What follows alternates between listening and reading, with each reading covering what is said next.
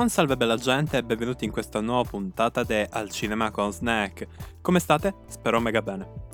Oggi parleremo di Il Padrino parte 2.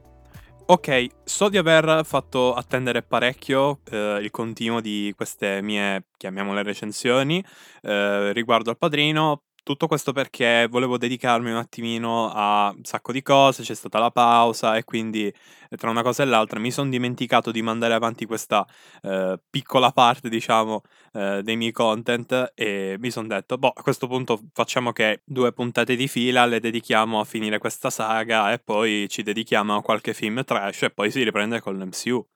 Dite che è un piano? Penso di sì, almeno dalle mie parti. E quindi Bando alle ciance, direi di passare direttamente alla recensione, poiché non c'è molto altro da aggiungere, perché Il Padrino Parte 2 è appunto un film che non ha molto da aggiungere. Ma ci arriviamo. Fine introduzione.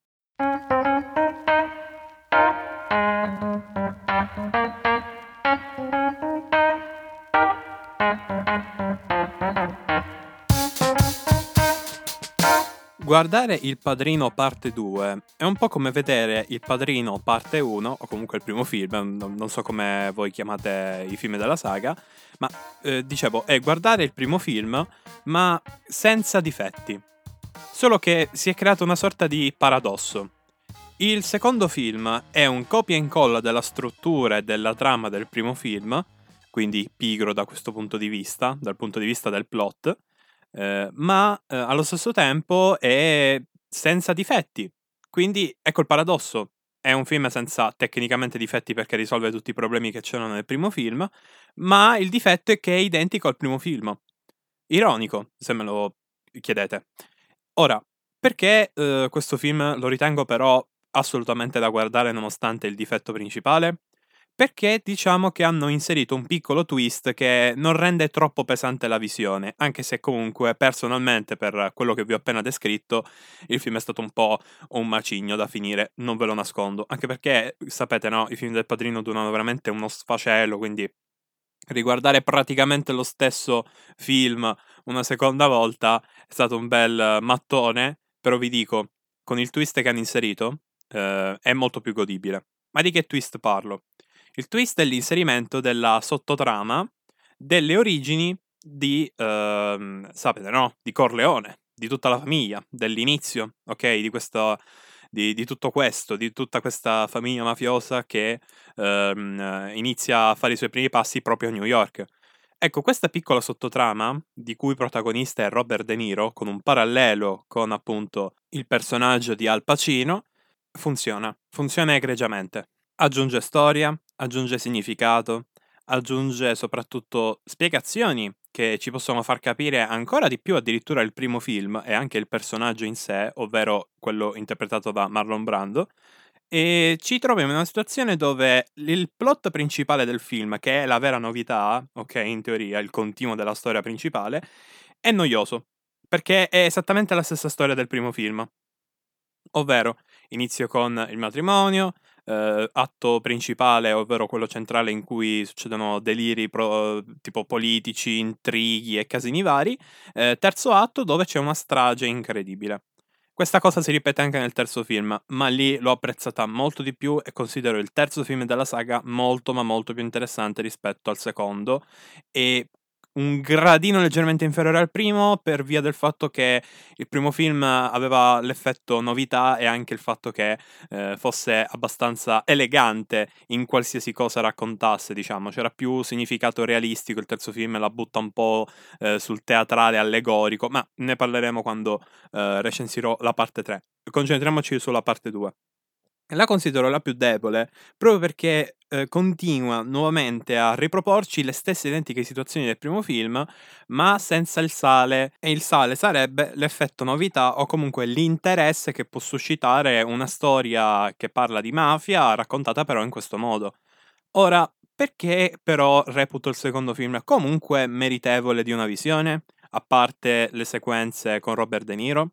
Lo reputo interessante perché il parallelismo che viene creato all'interno della storia del film, ovvero questa ascesa al potere, d'accordo, questi, questi comportamenti, questo atteggiamento mafioso, funziona. C'è Robert De Niro e Al Pacino sono letteralmente eh, padre e figlio nella storia del film, ma sono lo stesso personaggio che però eh, si adegua a una situazione eh, di povertà e ci fa un po' capire quale può essere la mentalità di una persona che vuole prevaricare sugli altri con i mezzucci o con eh, attività criminali in generale.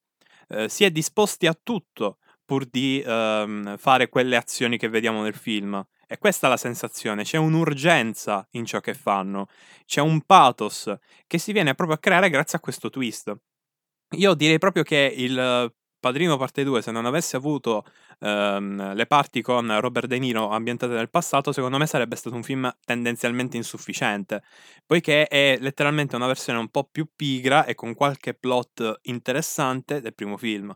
I plot interessanti sono principalmente due il personaggio principale, ovvero Al Pacino. Il film letteralmente gira intorno a lui perché tutti gli altri hanno già detto quello che dovevano dire nel primo film e grazie al cielo il regista se n'è accorto. Eh, mentre il secondo plot importante è invece tutte le eh, complicazioni e tutti, tutti diciamo, ehm, anzi no, meglio dire tutte, ehm, tutte le eh, situazioni, tutte le, ehm, diciamo, Uh, le situazioni che mettono a dura prova, ok? Uh, il carattere, la famiglia, l'onore, tutte quelle caratteristiche che compongono la famiglia mafiosa di Corleone. Quelle sono le due cose che rendono veramente interessante il film. Uh, ora, partiamo dalla prima. Perché Al Pacino è quello che tira su un po' tutto il film? Perché il suo è un personaggio tragico. Noi vediamo che nel primo film lui diventa il capo dei Corleone praticamente perché è costretto eh, dopo guerre, sangue, spargimenti. La sua vita viene letteralmente spezzata già una volta nel primo film, ma nel secondo film ci viene un attimino detto: no, tizio, guarda che la sua vita è stata già spezzata dal momento in cui è diventato il capo. E ce lo fa capire mandandogli letteralmente a mignotte la sua vita privata. È interessante vedere come eh, tutte le attività criminali vadano ad impattare il suo quieto vivere eh, fino a renderlo sempre più un cane rabbioso fino al finale in cui fa piazza pulita anche di un suo fratello, pur di uh, ristabilire una sorta di ordine nei suoi affari, nella sua vita privata e simili.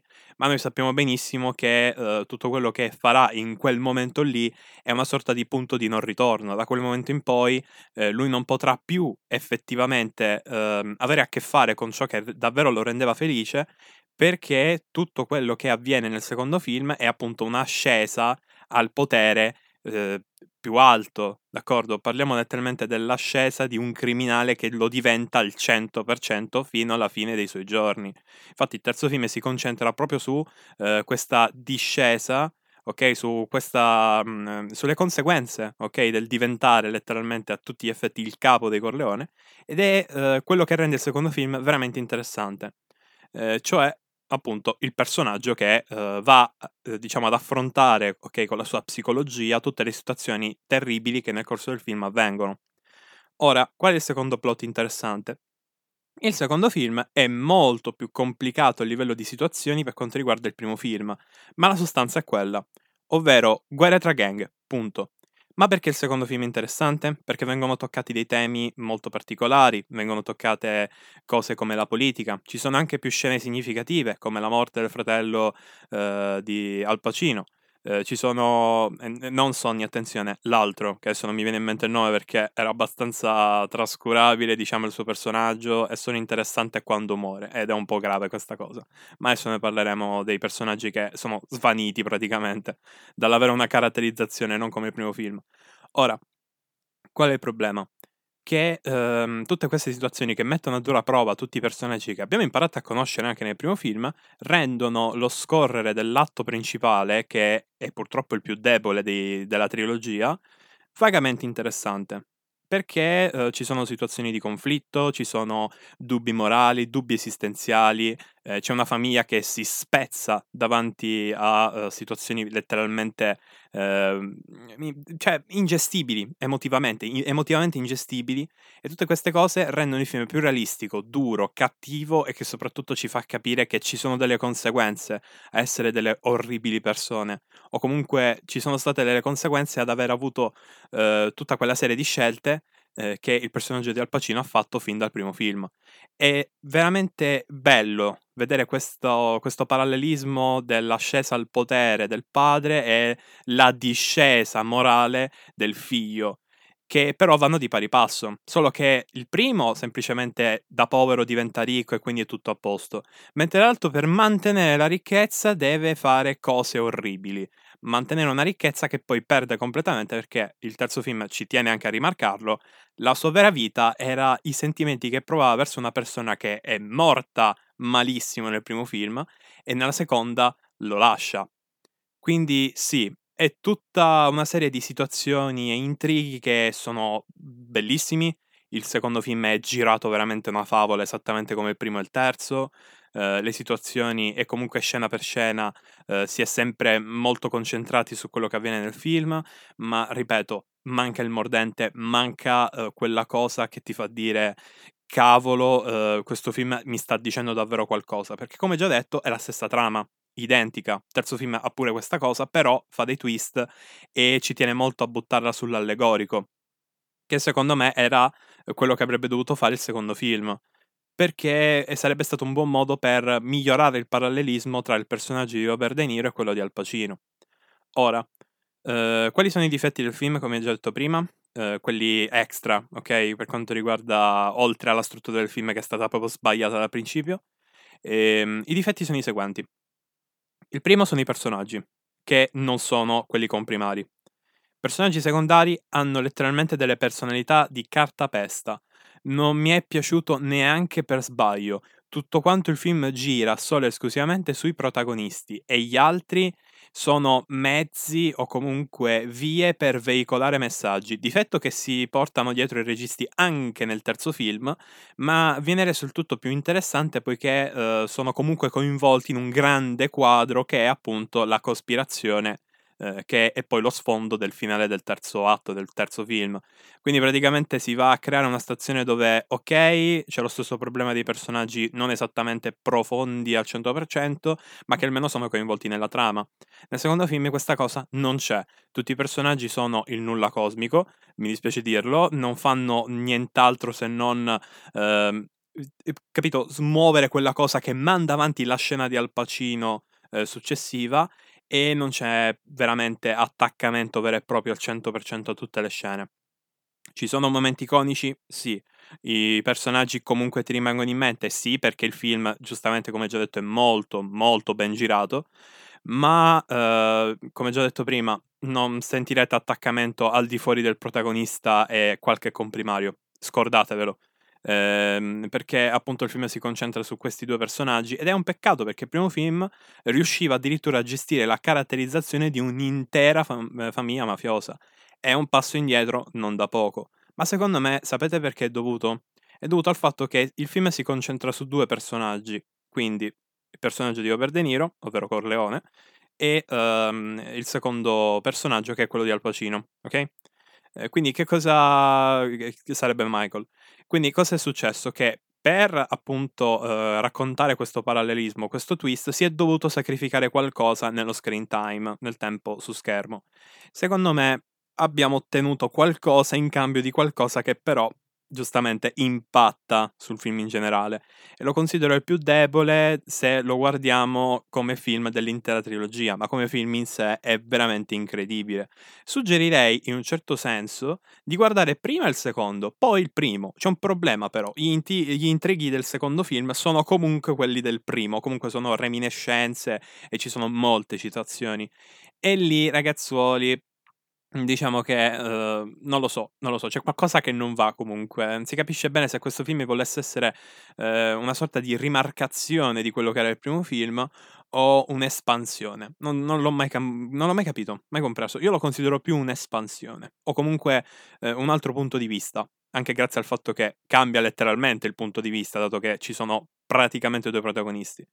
Quindi vedete bene che questa mia confusione nel dirvi, diciamo, qual è il focus del film è perché il film non sa bene che focus avere. Ci sono veramente tantissime interpretazioni che possiamo avere della pellicola ed è quello che rende il secondo film, secondo me, il più interessante. Uh, mentre allo stesso tempo è quello più blando rispetto agli altri due. È meno definito, ecco, questo è quello che uh, vorrei dire, ben girato come sempre, fatto benissimo, qualità recitativa e dei personaggi veramente pazzesca, ma è mal definito, è mal delineato. Non ci sono dei confini che rispetta veramente. E sì, è un problema, si propaga e questo lo rende anche il film più debole della trilogia perché gli altri due sono praticamente perfezione. Eh, quindi mh, diciamo che comunque è stragodibile, lo considero anche questo un capostipite della cinematografia perché, come già detto prima, i difetti sono letteralmente dei cambi di idea e comunque delle, dei tentativi, ok, di uh, variare un po' la formula, che però si scontrano con l'idea di rifare esattamente lo stesso plot principale del primo film, che qui è un problema perché volevano raccontare altro, si vede. Sembra quasi una scelta pigra come a dire, vabbè dai, la trama del primo ha funzionato, rifacciamola però, eh, vediamo di mettere le nuove idee, le cose nuove che avremmo voluto raccontare. Funziona quasi.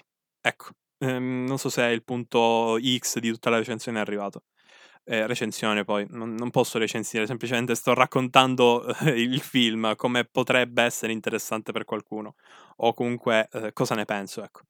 Eh, devo ancora inquadrare bene questa rubrica cosa fa di preciso, sinceramente, non lo so, a volte recensisco, a volte no. Vabbè, pensieri personali, digressioni del cavolo. Ora, arriviamo a altri due punti di cui volevo parlarvi. Uh, recitazione abbiamo detto che ok, la trama ne abbiamo parlato, il succo del film ne abbiamo parlato, ma non abbiamo parlato della colonna sonora e uh, soprattutto del fattore interesse. Il fattore interesse che vi ho accennato prima è il fatto che il film è il più pesante da seguire, poiché se uh, siete consci, cioè io non, ne, non, lo sapevo quando ho visto il film, ma se siete consci del fatto che sto film ha esattamente la stessa struttura del primo film e che non cambierà di una cacchio di virgola, ok? Veramente nulla, non come il terzo film che ti fa il plot twist finale, ok? Uh, cioè il, il, questo film soffre della sua trama e io ammetto che ero sul punto di buttarlo, veramente, di non continuarlo, perché mi stava annoiando, mi stava annoiando pesante. Ripeto, forse sono riuscito a terminarlo proprio perché c'erano le sequenze di, di Robert De Niro, di, della storia di, delle origini della famiglia Corleone, che erano veramente interessanti.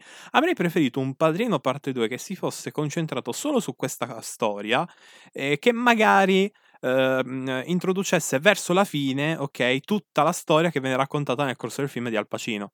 Cioè, dare più screen time alla storia interessante e meno screen time a, ehm, alla storia, diciamo, che è un po' più diluita.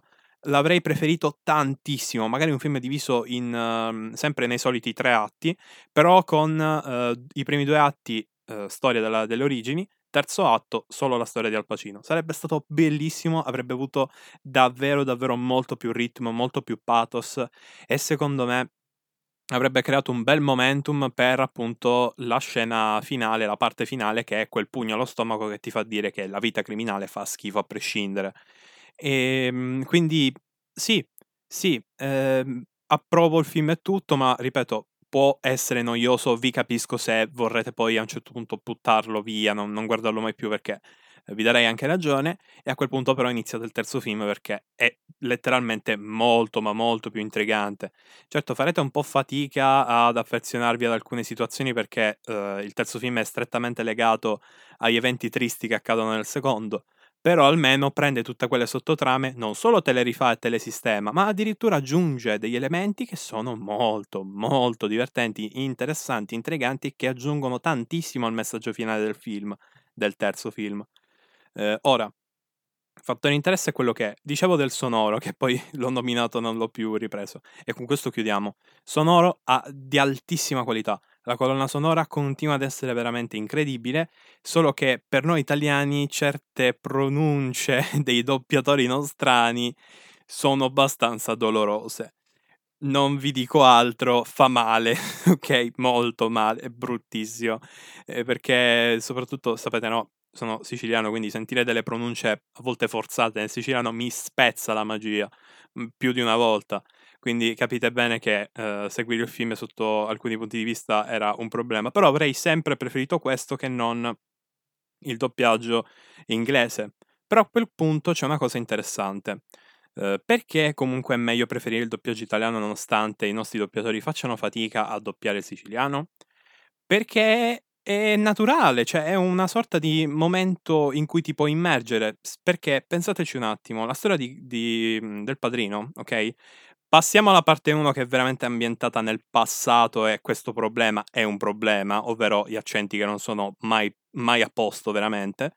Ma nel secondo film è passato un po' di tempo, quindi secondo me il fatto che i doppiatori non riescano a dire bene ehm, l'accento siciliano, cioè non riescano a pronunciarlo bene, secondo me è un punto a favore nell'immersione, perché comunque parliamoci chiaro, stare in un altro paese per 20, 30 anni, 40 anni, te lo modifica il modo di parlare. Quindi me- è meno forzato, secondo me, che sbaglino pronunce in generale di- del dialetto, ma anche dell'inglese.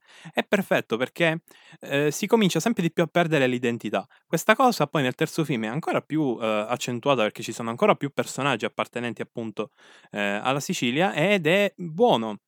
Solo i personaggi che sono strettamente siciliani nel terzo film poi hanno il problema che non parlano minimamente siciliano, non hanno minimamente nessun accento. Ma quello è un altro discorso ancora di, di che ehm, approfondiremo nella recensione del terzo film.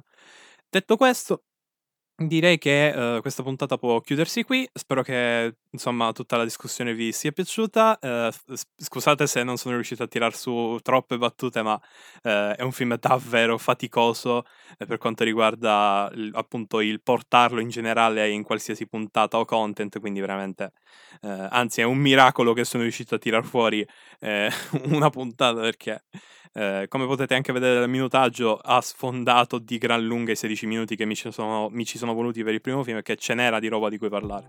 E nel terzo film, beccatevi proprio una, una cosa spaziale in cui faccio un'altra faccio un altro viaggio di coscienza, proprio un flusso di coscienza proprio pazzesco perché il terzo film, appunto come già detto, è il mio preferito, ma so anche che è leggermente inferiore rispetto al primo.